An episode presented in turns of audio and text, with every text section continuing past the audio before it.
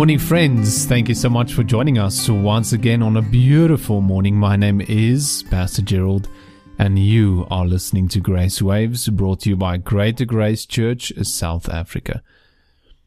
Oh, friends, there's a beautiful verse in 1 Chronicles 16, verse 31. It says, Let the heavens be glad, and let the earth rejoice, and let men say unto the nations, the Lord reigns.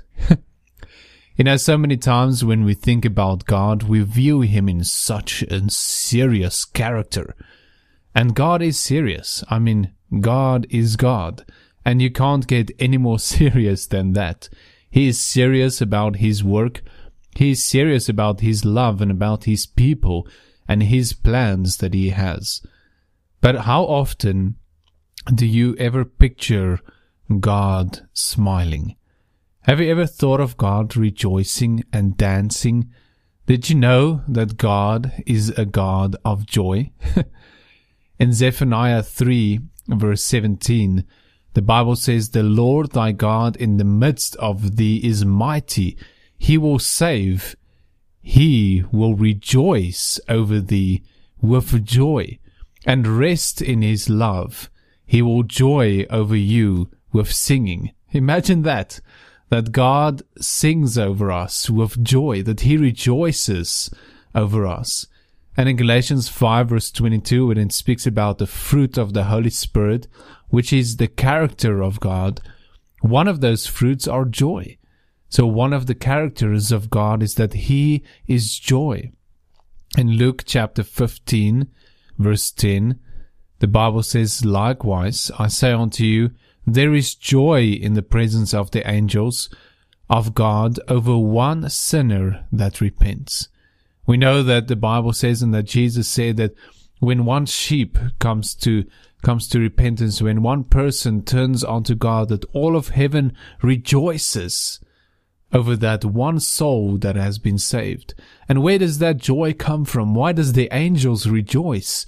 But because God rejoices, because He is joy and they see that joy and they are in that joy and they experience that joy and therefore they rejoice as well. It is something that they have been taught by God Himself.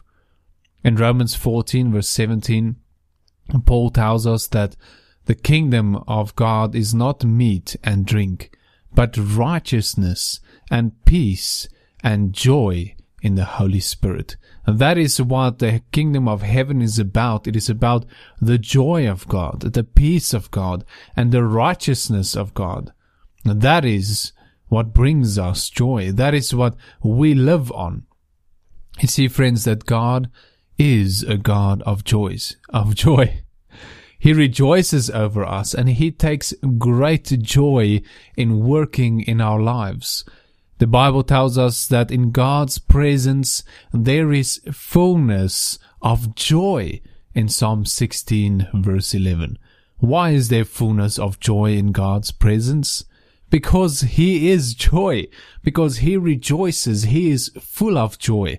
And when we are with Him in His presence, that joy is, it is, it is contaminating, you know, it is contagious it flows over to us and we become joyful. Joy comes from God.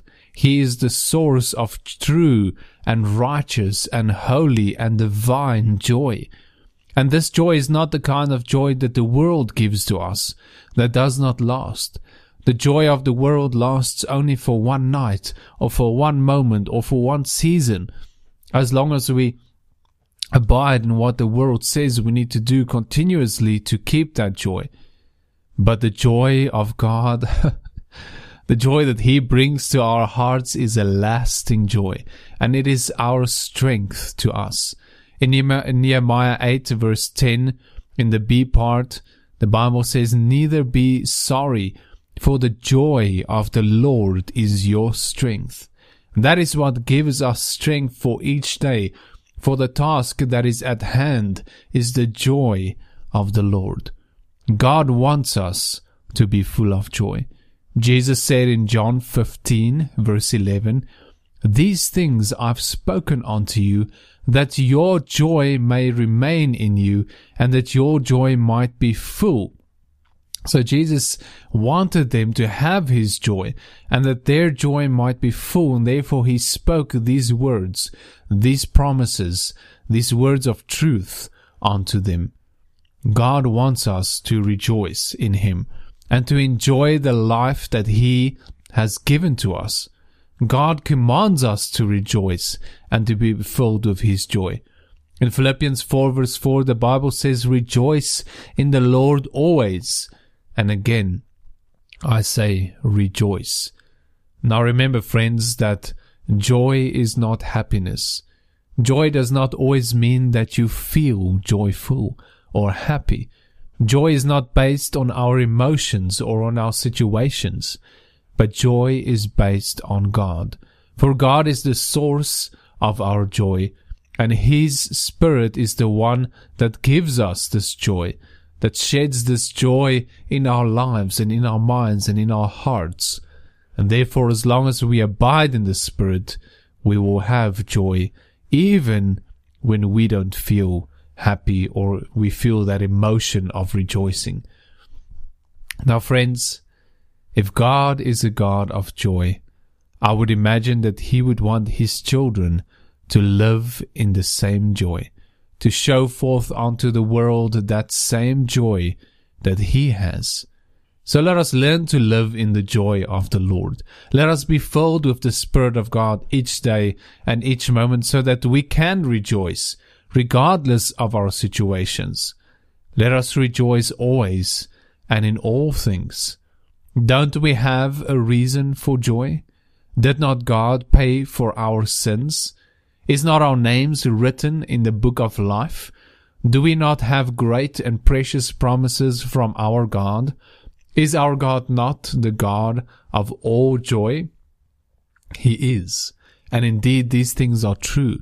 So let us have some joy, friends. Stop staring at your problems and start looking unto Jesus and stand in His joy and receive strength to face your problems through the joy that God gives unto us. And you know what? It's okay. It's okay to have joy.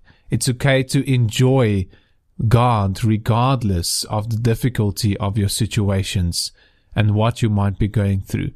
God has given us this life to enjoy through Him, to enjoy the promises, to enjoy the benefits, to enjoy the pleasures that is in His plan and in His will.